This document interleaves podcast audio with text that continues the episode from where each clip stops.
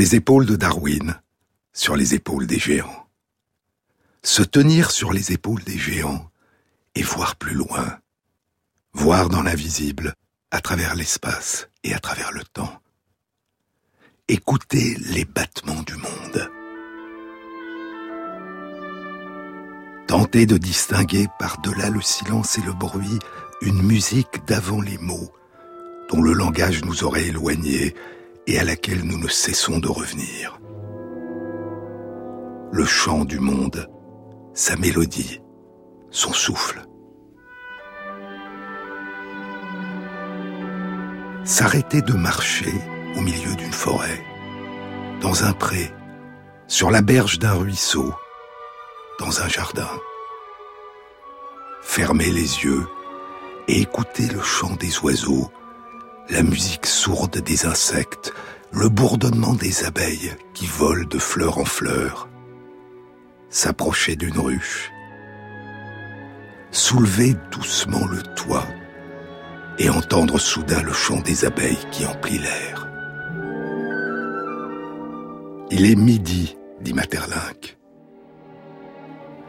Et l'on dirait qu'autour de la chaleur qui règne, les arbres assemblés retiennent toutes leurs feuilles comme on retient son souffle en présence d'une chose très douce, mais très grave. Les abeilles donnent le miel et la cire odorante à l'homme qui les soigne. Mais ce qui vaut peut-être mieux que le miel et la cire, c'est qu'elles appellent son attention sur l'allégresse du mois de juin. C'est qu'elles lui font goûter l'harmonie des beaux mois c'est que tous les événements où elles se mêlent sont liés au ciel pur, à la fête des fleurs, aux heures les plus heureuses de l'année. Elles sont l'âme de l'été, l'horloge des minutes d'abondance, l'aile diligente des parfums qui s'élancent, l'intelligence des rayons qui planent, le murmure des clartés qui tressaillent, le chant de l'atmosphère qui s'étire et se repose et leur vol est le signe visible, la note convaincue et musicale des petites joies innombrables qui naissent de la chaleur et vivent dans la lumière.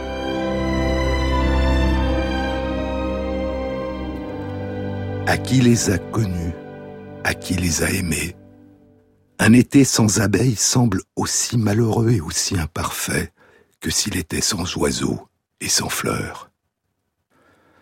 Ô vous, chante Hugo. Vous qui n'avez pas d'autre proie que les parfums, souffle du ciel. Vous qui fuyez quand vient décembre.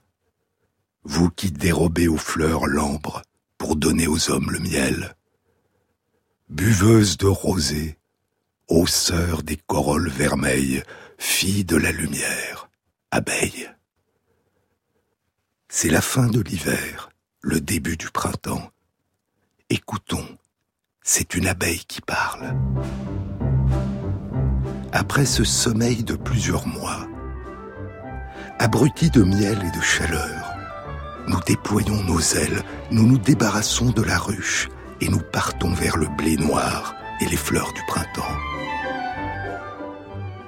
Nous travaillons avec acharnement, sortant chaque jour pour revenir lourdement chargés de nectar et de pollen.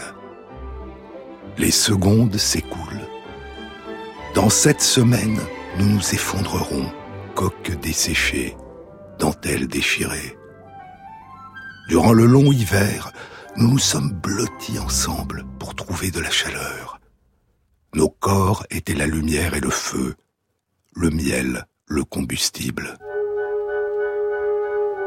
C'est un poème intitulé Une abeille ouvrière dans lequel le poète américain Nick Flynn imagine des moments dans la vie des abeilles racontés par des abeilles. Un autre de ses poèmes, intitulé La butineuse. Les trèfles murmurent et chaque lavande. Je découvre une orchidée cachée dans une pinède qui vient de s'ouvrir, une grande bouche, un couloir de dentelle blanche le paradis après la pénombre de la ruche. Entrant en trébuchant, le parfum m'a attiré vers les profondeurs, indifférente à la possibilité que la fleur ne m'enferme pour toujours. C'est une journée d'été, au milieu de l'été, un 13 août. À Paris, un mois plus tôt, le 14 juillet 1789, la Bastille est tombée. Au duc de la Rochefoucauld-Liancourt qui lui annonce la nouvelle. Sire. Qu'y a-t-il? Sire. Les Parisiens ont pris la Bastille. Pourquoi? Le roi aurait demandé. C'est une révolte? Non, sire. C'est une révolution. Trois semaines plus tard, durant la nuit du 4 août, l'Assemblée constituante a voté l'abolition des privilèges. Encore deux semaines, et le 20 août, elle adoptera le préambule et l'article premier de la Déclaration des droits de l'homme et du citoyen. Le préambule commence ainsi. Les représentants du peuple français, constitués en Assemblée nationale, considérant que l'ignorance, l'oubli ou le mépris des droits de l'homme sont les seules causes des malheurs publics et de la corruption des gouvernements, ont résolu d'exposer dans une déclaration solennelle les droits naturels inaliénable et sacré de l'homme. Et l'article premier proclame Les hommes naissent et demeurent libres et égaux en droit. Une semaine plus tôt, le 13 août, dans le calme d'une campagne, à environ quatre jours de diligence de là, à 400 km au sud-est de Paris à vol d'oiseau, au pied des Alpes, en Suisse dans le canton de Vaud, au bord du Léman, dans le petit village de Prégny, à 4 km au nord de Genève, un homme appose d'une écriture hésitante sa signature au bas d'une longue lettre. Puis il la fait partir. La lettre voyage au long de la rive occidentale du lac vers le nord, sur une distance de 3 km, jusqu'au petit village de Gentot. Et cinq jours plus tard, le 18 août, la réponse part de Gentot et descend au long de la rive vers Prégny. C'est un échange de lettres un peu particulier. Aucun des deux correspondants ne peut écrire lui-même la lettre qu'il envoie, ni lire la lettre qu'il reçoit. L'un est aveugle depuis 20 ans, l'autre a presque entièrement perdu la vue depuis 10 ans. Pour chacun de ces deux hommes, l'échange de lettres passe par une voix dans la pénombre. Ils se parlent à distance. Leur voix est relayée par l'écriture et la voix des autres. Ils dictent la lettre qu'ils envoient. On leur lit la lettre qu'ils reçoivent. Et en ce mois d'août 1789, il n'y a dans leurs lettres aucune mention des tumultes de l'histoire qui bouleversent l'Europe. L'unique sujet de leur correspondance et la vie des abeilles. La première lettre, qui part du village de Prégny, est une très longue lettre. Lorsqu'elle sera imprimée trois ans plus tard dans un livre, elle y tiendra 50 pages. L'homme qui l'envoie est âgé de 39 ans. Il est aveugle depuis l'âge de 19 ans. Il faut l'imaginer dictant sa longue lettre. Peut-être est-il debout marchant lentement dans la pièce qui lui sert de bureau, comme il marche à travers son jardin, les mains glissant sur les fils tendus au long du chemin qui le guide vers sa ruche. Peut-être est-il assis. Il parle. Il ne peut consulter aucune note. Il puise dans sa mémoire. Assis à son bureau, son secrétaire, son assistant écrit. Mais c'est probablement beaucoup plus un dialogue qu'une dictée. L'assistant qui écrit peut consulter ses notes et ses livres. C'est lui qui a réalisé toutes les expériences que rapporte la lettre. C'est lui qui en a consigné par écrit les résultats. Il faut les imaginer en train de se parler, de discuter, d'hésiter, d'argumenter. L'homme aveugle parle et écoute. Lorsqu'on lui parlait d'objets qui intéressaient sa tête ou son cœur, dira plus tard le botaniste Augustin Pyram de Candolle, sa belle figure s'animait d'une manière particulière, et la vivacité de sa physionomie semblait par une magie mystérieuse animer jusqu'à ses yeux depuis si longtemps condamnés aux ténèbres. Le son de sa voix avait alors quelque chose de solennel. Celui qui écrit, celui qui rédige la lettre que signera François Hubert, est son domestique, François Burnins, son fidèle et brillant assistant qui explore avec lui depuis près de dix ans les mystères de la vie des abeilles. François Hubert et François Burnins. Je vous ai parlé d'eux la semaine dernière, souvenez-vous. François Hubert rédigera avec l'aide de François Burnins un livre intitulé Nouvelles observations sur les abeilles, un livre qui révolutionnera l'apiculture et les connaissances sur les abeilles, et dont le premier volume sera publié en 1792. Le but n'est jamais nommé. Ces mots animent mes mains. Ils parlent, puis écoutent. Le toit de la ruche retiré, le bourdonnement de l'essaim maintenant ouvert sur le ciel. Elles ont un très beau sens des proportions et de l'espace nécessaire au mouvement de leur corps. Ma règle mesure les espacements. Je compte chaque ouvrière et je lui transmets le nombre. Ces mots animent mes mains, mais c'est moi qui nomme ce qui est vu. C'est Burnins qui parle dans un poème qui porte son nom. Un autre poème a pour titre Hubert aveugle. Burnins élève un doigt vers mes lèvres, un doigt après l'autre, collant de la récolte des abeilles. Je nomme chaque récolte trèfle, lys oriental stargazer, fleur des marais. Ce sont deux des poèmes du très beau recueil intitulé Blind Huber, Hubert aveugle, dans lesquels Nick Flynn imagine des moments de la vie de François Hubert et de François Burnins.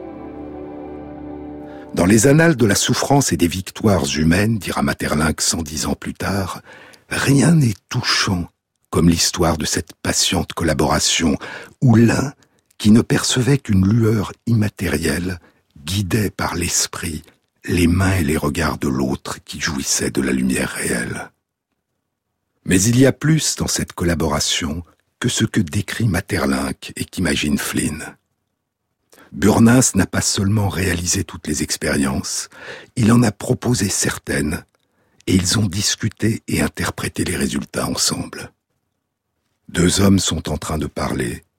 L'un écrit la lettre, l'autre la signera, mais c'est une lettre qui a été élaborée, pensée, construite à deux. La lettre commence ainsi. Monsieur, Lorsque j'ai eu l'honneur de vous rendre compte à Gentôt de mes principales expériences sur les abeilles, vous avez désiré que j'en écrivisse tous les détails et que je vous les envoyasse pour que vous puissiez en juger avec plus d'attention. Je me suis donc pressé d'extraire de mes journaux les observations ci jointes. Rien ne pouvait être aussi flatteur pour moi que l'intérêt que vous voulez bien prendre au succès de mes recherches. Le correspondant auquel s'adresse François Hubert en lui soumettant ses découvertes est Charles Bonnet, un naturaliste célèbre. Il est alors âgé de 69 ans. Cela fait dix ans qu'il est quasiment aveugle, et depuis qu'il a presque entièrement perdu la vue, il est sujet à d'étranges visions. La longue lettre, qu'il ne peut lire et qui lui sera dite à voix haute, propose une solution à l'un des nombreux mystères de la vie des abeilles que Hubert et Burnin ont explorés, le mystère de la fécondation de la reine abeille. Sur les épaules de Darwin, sur France Inter.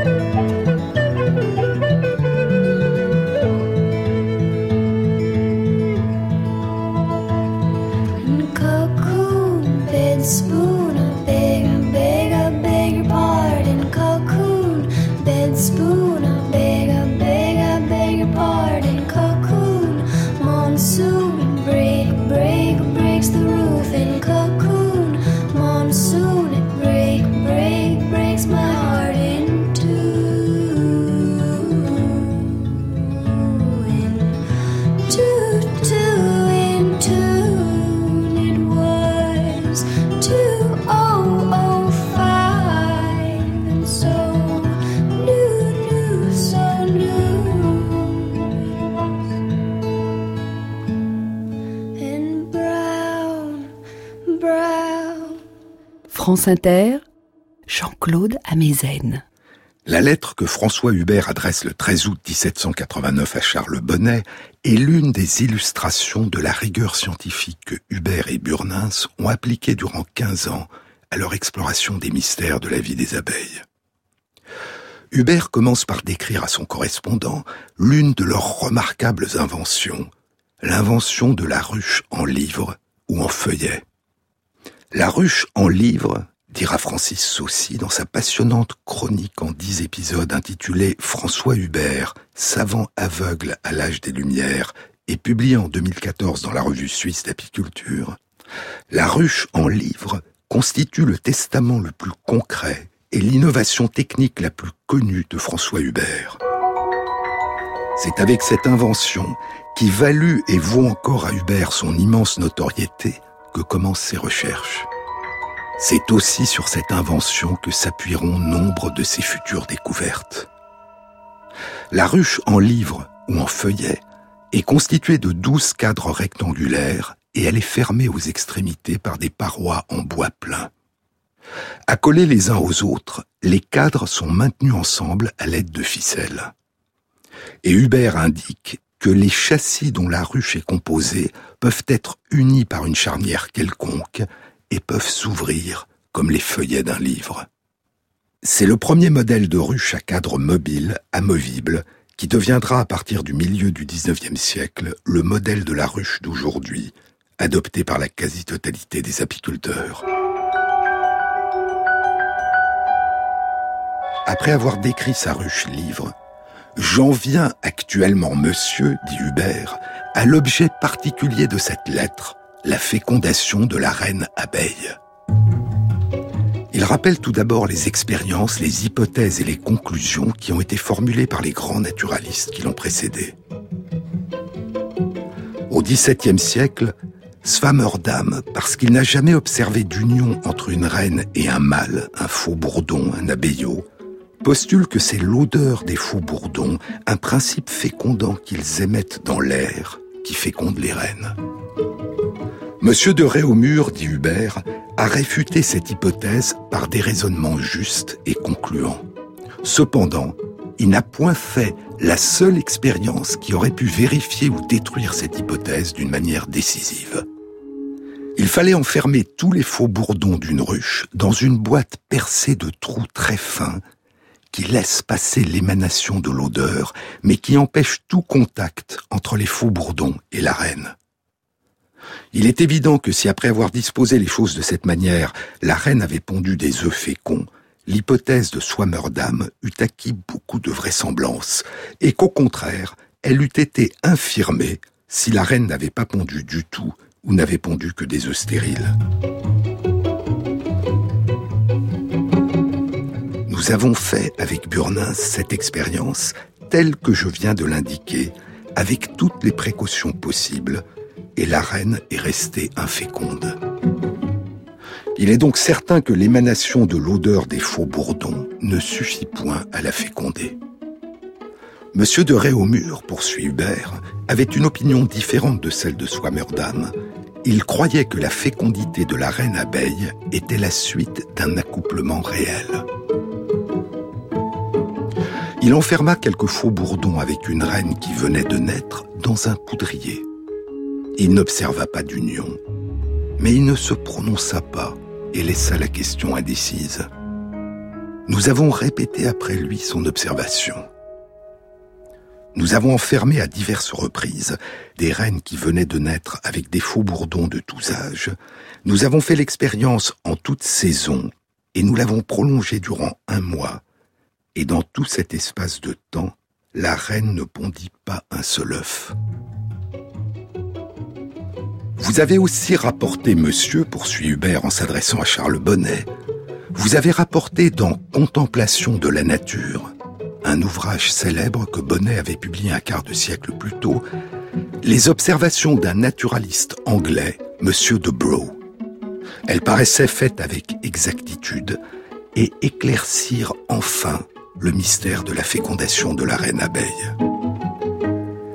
John de avait proposé que les faux bourdons ne fécondaient pas la reine, mais qu'ils fécondaient les œufs dans les alvéoles une fois qu'ils avaient été pondus par la reine. Cependant, dit Hubert, il restait une objection très forte à laquelle l'auteur avait négligé de répondre. En effet, il naît encore des abeilles à la fin de l'été, au début de l'automne et au début du printemps, lorsqu'il n'y a plus dans les ruches aucun faux bourdon.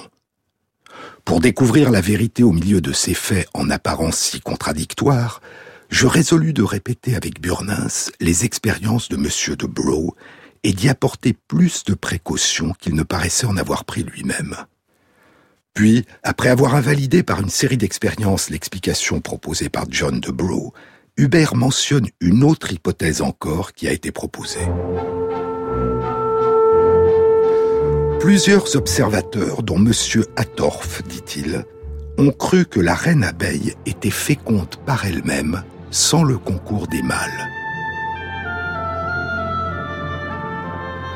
Un demi-siècle plus tôt, en 1740, alors qu'il avait tout juste 20 ans, Charles Bonnet avait publié l'une de ses grandes découvertes. Elle concernait la reproduction du puceron. Charles Bonnet avait démontré que la femelle du puceron pouvait donner naissance à des petits non seulement après fécondation par des pucerons mâles, mais aussi en l'absence de toute fécondation. Les pucerons femelles pouvaient se reproduire de façon asexuée par parthénogénèse.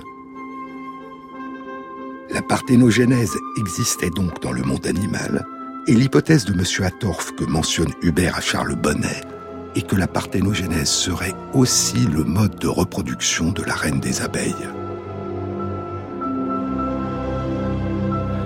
Je pris une reine qui venait de naître, dit Hubert, et quand il dit je, il faut lire Burnins. Je pris une reine qui venait de naître et la plaçai dans une ruche dont j'avais soigneusement enlevé tous les faux bourdons.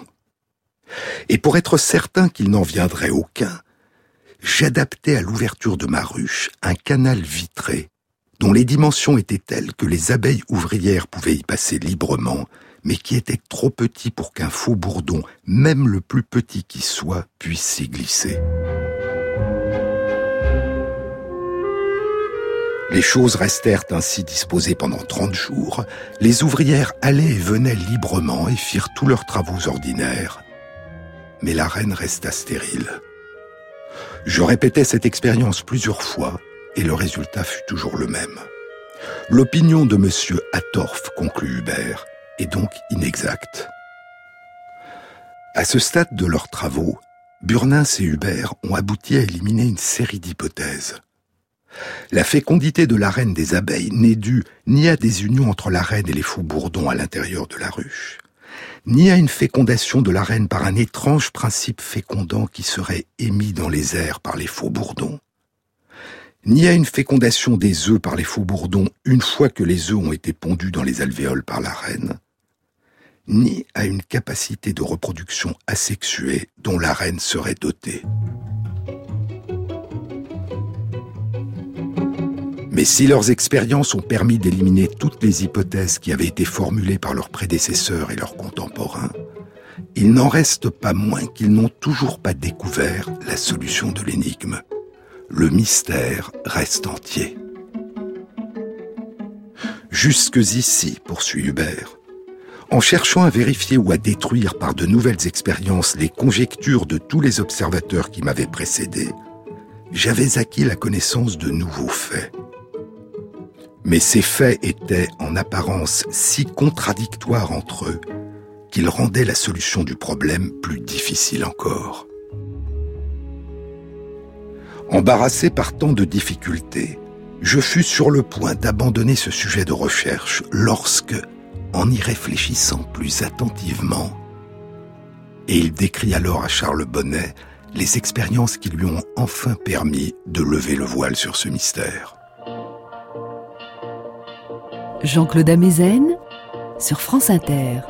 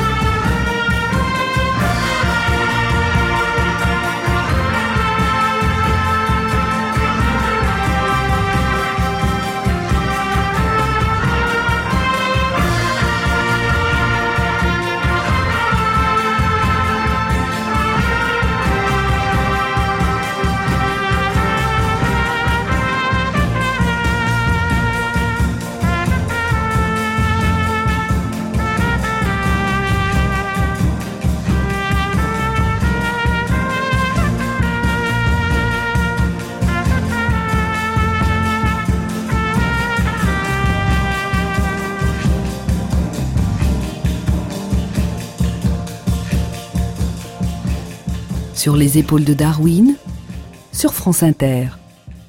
Hubert et Burnins ont décidé par prudence de répéter leurs expériences afin de s'assurer de la reproductibilité de la première série de résultats qu'ils ont obtenus.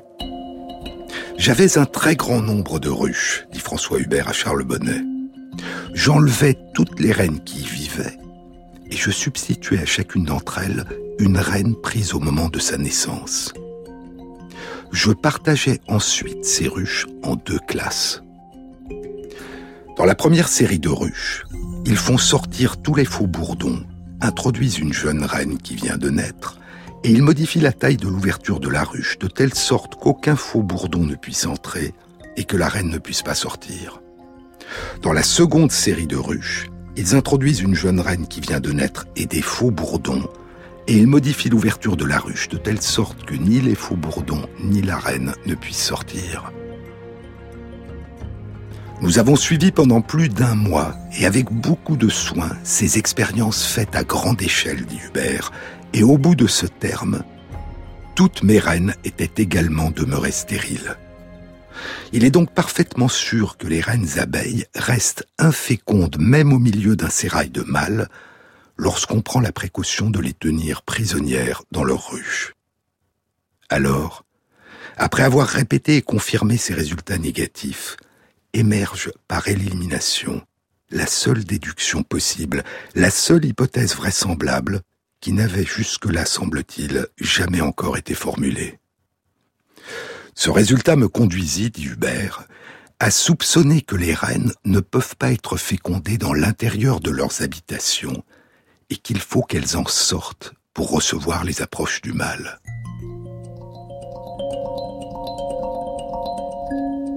Il était bien facile de s'en assurer par une expérience directe, poursuit Hubert.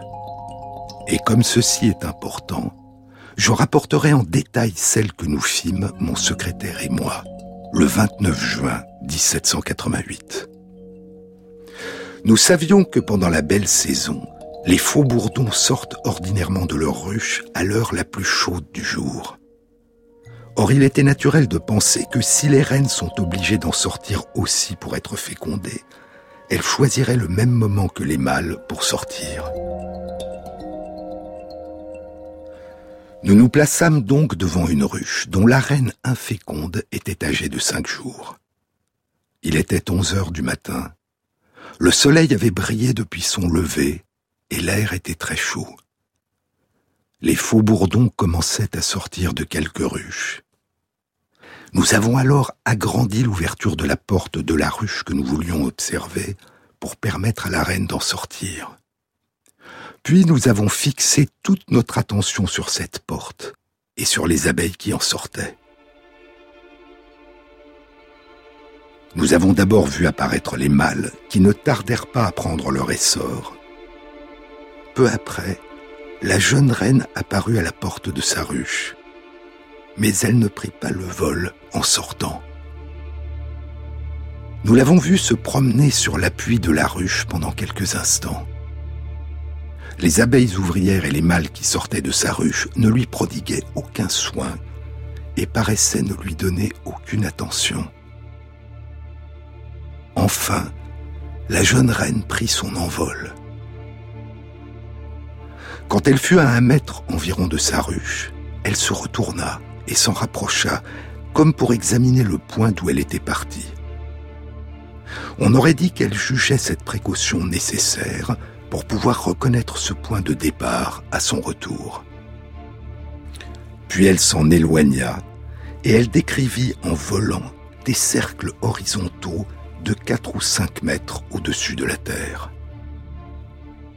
Ce comportement particulier que décrit Hubert est celui de toute abeille qu'elle soit reine, ouvrière ou faux bourdon, qui sort pour la première fois de l'obscurité de son nid ou de sa ruche, et qui va pour la première fois prendre son envol dans la lumière du jour. C'est un comportement qu'on appelle aujourd'hui un vol de reconnaissance et d'orientation.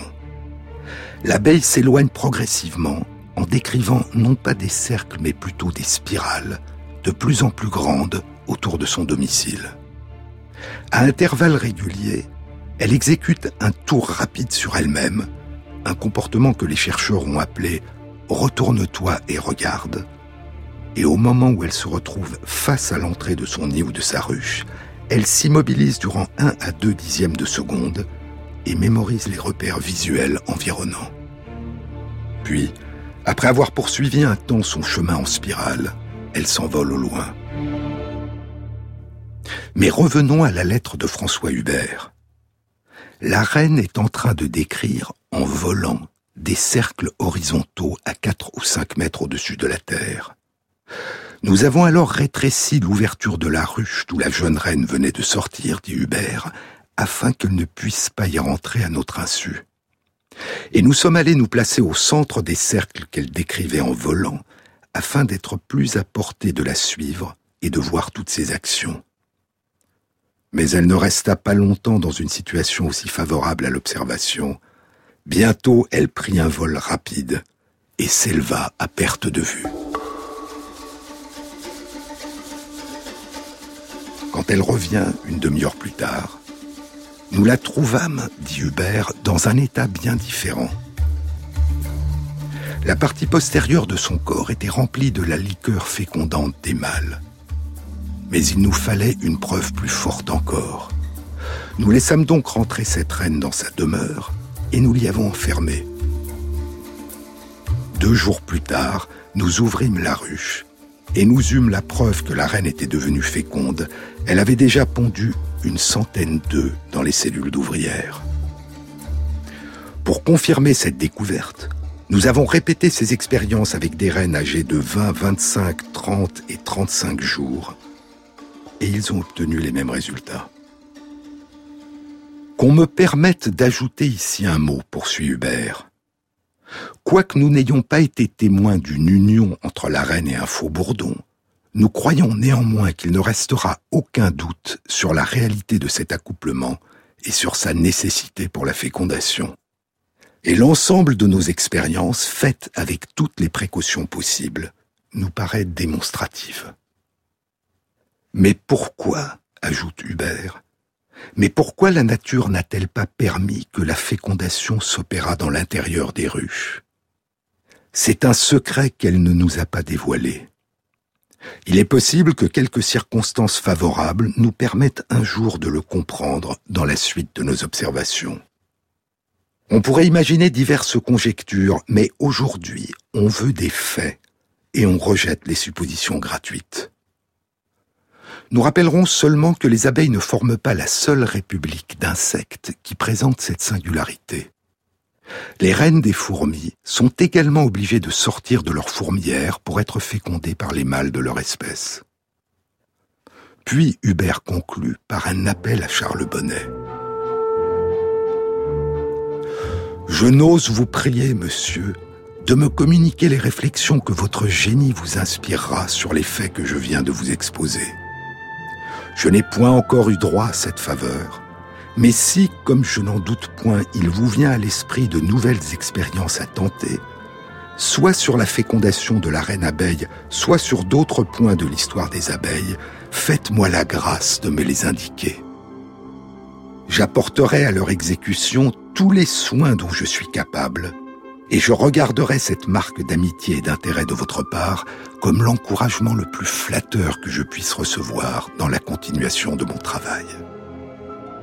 Cinq jours plus tard, le 18 août 1789, Charles Bonnet dicte sa lettre de réponse.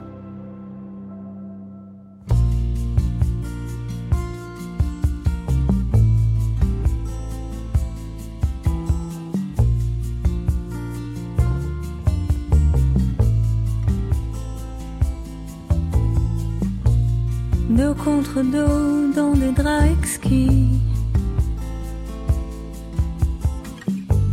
Chambre sur rue embuée de whisky. Rien ne vaut ce lourd silence qui vient bercer mon imprudence.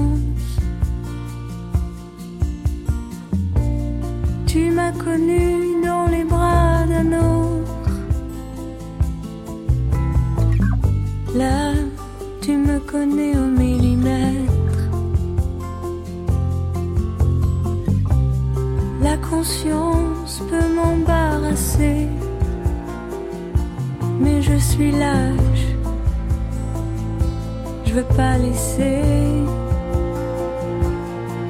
ce regard bleu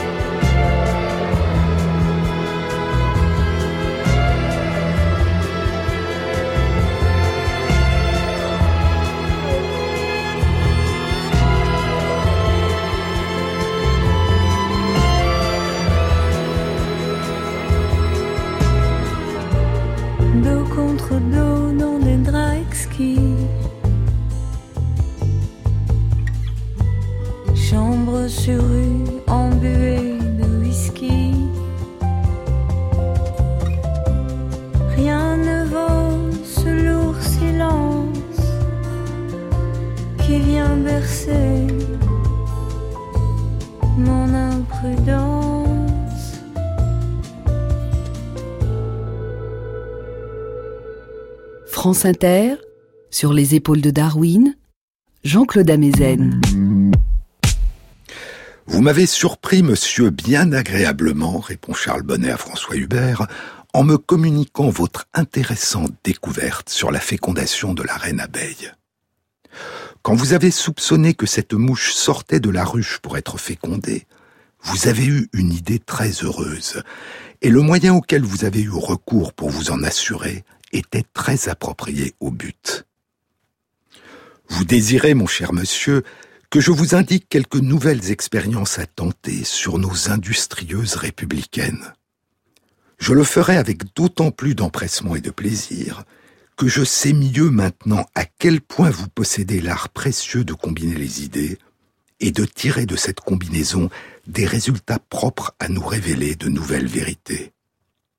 Voici donc quelques expériences qui me viennent dans ce moment à l'esprit. Et Charles Bonnet lui propose de nombreuses réflexions, hypothèses et expériences. L'une d'entre elles est de s'assurer que la reine qui revient fécondée à la ruche est bien la même que celle qui s'est envolée de la ruche, en la marquant avant son départ, en peignant son corselet, dit Bonnet, avec un vernis impénétrable à l'humidité.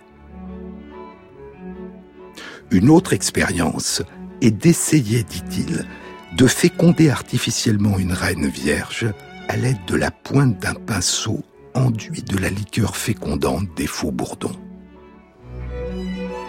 Trois ans passeront, et en 1792, cet échange de lettres sera publié dans le premier volume des Nouvelles Observations sur les abeilles, un livre qui comporte, en plus de cet échange de lettres, douze autres longues lettres adressées par Hubert à Charles Bonnet, mais sans réponse de Bonnet, qui mourra un an après la publication du livre.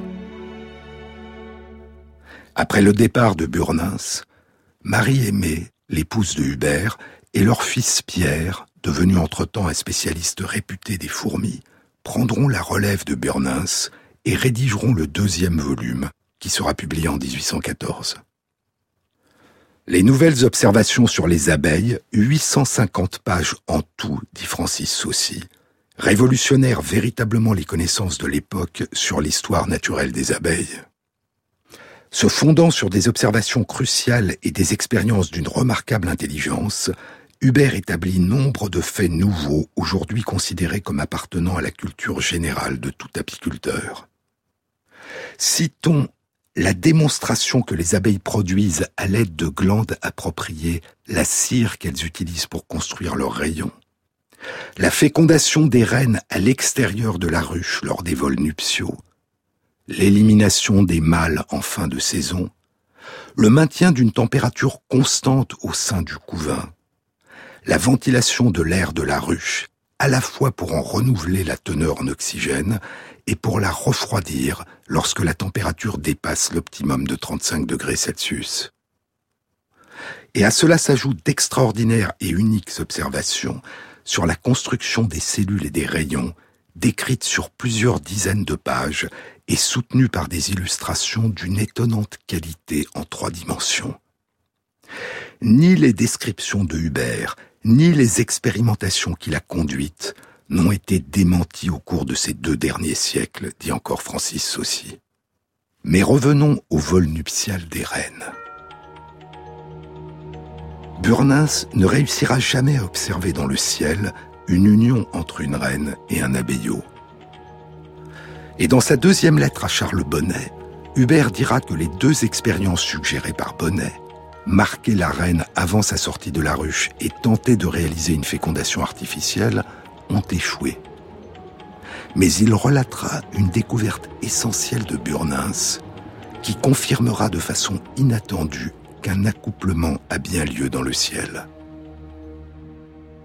Les noces des faux bourdons, des abeillots, sont brèves, et leur fin est violente et tragique. Ils guettent le vol des jeunes reines et se lancent à leur poursuite à tire d'aile. Si un abeillot réussit à rejoindre une reine et en plein vol à s'unir à elle, cette union va provoquer sa mort. Son édéage, son organe sexuel, se détache à la fin de l'étreinte, il demeure dans le corps de sa conquête et l'abeillot tombe brutalement airs et meurt sur le sol. Burnins retrouvera, fiché dans le corps de toutes les reines après leur vol nuptial, l'édéage d'un abeillot. Et après de patientes recherches, il découvrira des corps d'abeillots morts sur le sol. Et ainsi, à force d'expériences minutieuses et répétées et de raisonnements rigoureux, Burnins et Hubert ont réussi il y a 230 ans à résoudre l'énigme, à dévoiler le mystère de la fécondation de la reine des abeilles. Dans sa troisième lettre à Bonnet, Hubert dira aussi qu'ils ont découvert qu'un seul accouplement suffit à féconder tous les œufs qu'une reine abeille pondra pendant le cours de deux ans au moins. J'ai même lieu de croire, ajoute-t-il, que ce seul acte suffit à la fécondation de tous les œufs qu'elle pondra pendant toute sa vie. Mais il y a aussi ce qu'il ne comprend pas, ce qu'il ne peut pas comprendre. Pourquoi, demandait Hubert dans sa première lettre à Bonnet, pourquoi la nature n'a-t-elle pas permis que la fécondation s'opérât dans l'intérieur des ruches? C'est un secret qu'elle ne nous a pas dévoilé. Pour Hubert et Burnins, comme ce sera encore longtemps le cas pour leurs successeurs, la question, l'énigme, concerne le lieu de l'union. Pourquoi dans le ciel et pas dans la ruche? Pourquoi durant un vol nuptial? La réponse, qui ne sera découverte que beaucoup plus tard, sera la réponse à une question différente, non pas où, mais avec qui. Une question qui concerne non pas le lieu de l'union, le ciel au lieu de la ruche, mais l'identité, l'origine des faux bourdons qui s'unissent à la reine. Car l'union qui a lieu dans le ciel est une union avec des faux bourdons qui viennent d'ailleurs. Hubert et Burnins, comme Materlinck un siècle plus tard, pensent que la jeune reine s'unit avec l'un de ses frères, né dans la même ruche qu'elle, l'amant royal, dit Materlinck, l'époux unique et malheureux de la future souveraine. Mais ce n'est pas le cas. À la saison des amours qui leur est mortelle, les abeillots, nés dans différentes colonies, se regroupent par centaines ou par milliers dans des aires de congrégation de faux-bourdons situés à plusieurs kilomètres, voire dizaines de kilomètres de leur lieu de naissance. Ils volent au hasard autour de ces aires de congrégation, qui étend le vol des jeunes reines. Et lorsqu'ils repèrent une jeune reine à partir de la traîne de phéromones qu'elle émet, ils se précipitent par centaines à sa poursuite, formant derrière elle une queue de comète. Et la jeune reine s'unira en moyenne à une douzaine et parfois jusqu'à 25 abeillots nés dans des ruches ou des nids différents de la ruche où est née la jeune reine. La reine stockera la semence des différents abeillots, au total environ 5 millions de spermatozoïdes, dans différentes poches de sa spermathèque, où les spermatozoïdes seront maintenus dans un état de vie suspendu pendant toute la durée d'existence de la reine. Hubert et Burnins pensaient que tous les œufs étaient fécondés dès l'accouplement. Mais durant toute son existence, la reine fécondera ses ovules un à un à mesure qu'elle les pondra. Les ovules qu'elle aura fécondés, elle les pondra dans les alvéoles où se développeront les futures ouvrières et dans celles où se développeront les futures reines. Et les ovules qu'elle n'aura pas fécondés, elle les pondra dans les alvéoles où se développeront les futurs abeillots.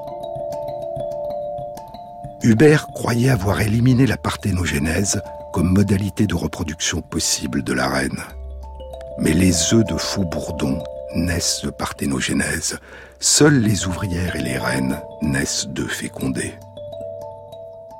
Les ouvrières ont chacune pour père l'un des 12 à 25 faux bourdons qui se sont unis à la reine durant son vol nuptial. Et des recherches récentes réalisées durant les 15 dernières années ont révélé que cette diversité génétique des abeilles ouvrières d'une même ruche, d'une même colonie, donne un avantage adaptatif majeur aux colonies d'abeilles à miel. Dans l'émergence de la remarquable et harmonieuse coopération qui caractérise les sociétés d'abeilles à miel, ce que Materlinck appellera l'esprit de la ruche, et que d'autres plus tard appelleront la sagesse de la ruche et la démocratie des abeilles. Dans ce mystérieux et pluribus unum, à partir de plusieurs, un, le fait que ces plusieurs soient différents les uns des autres joue un rôle très important. Mais c'est une autre histoire que nous découvrirons dans une autre émission.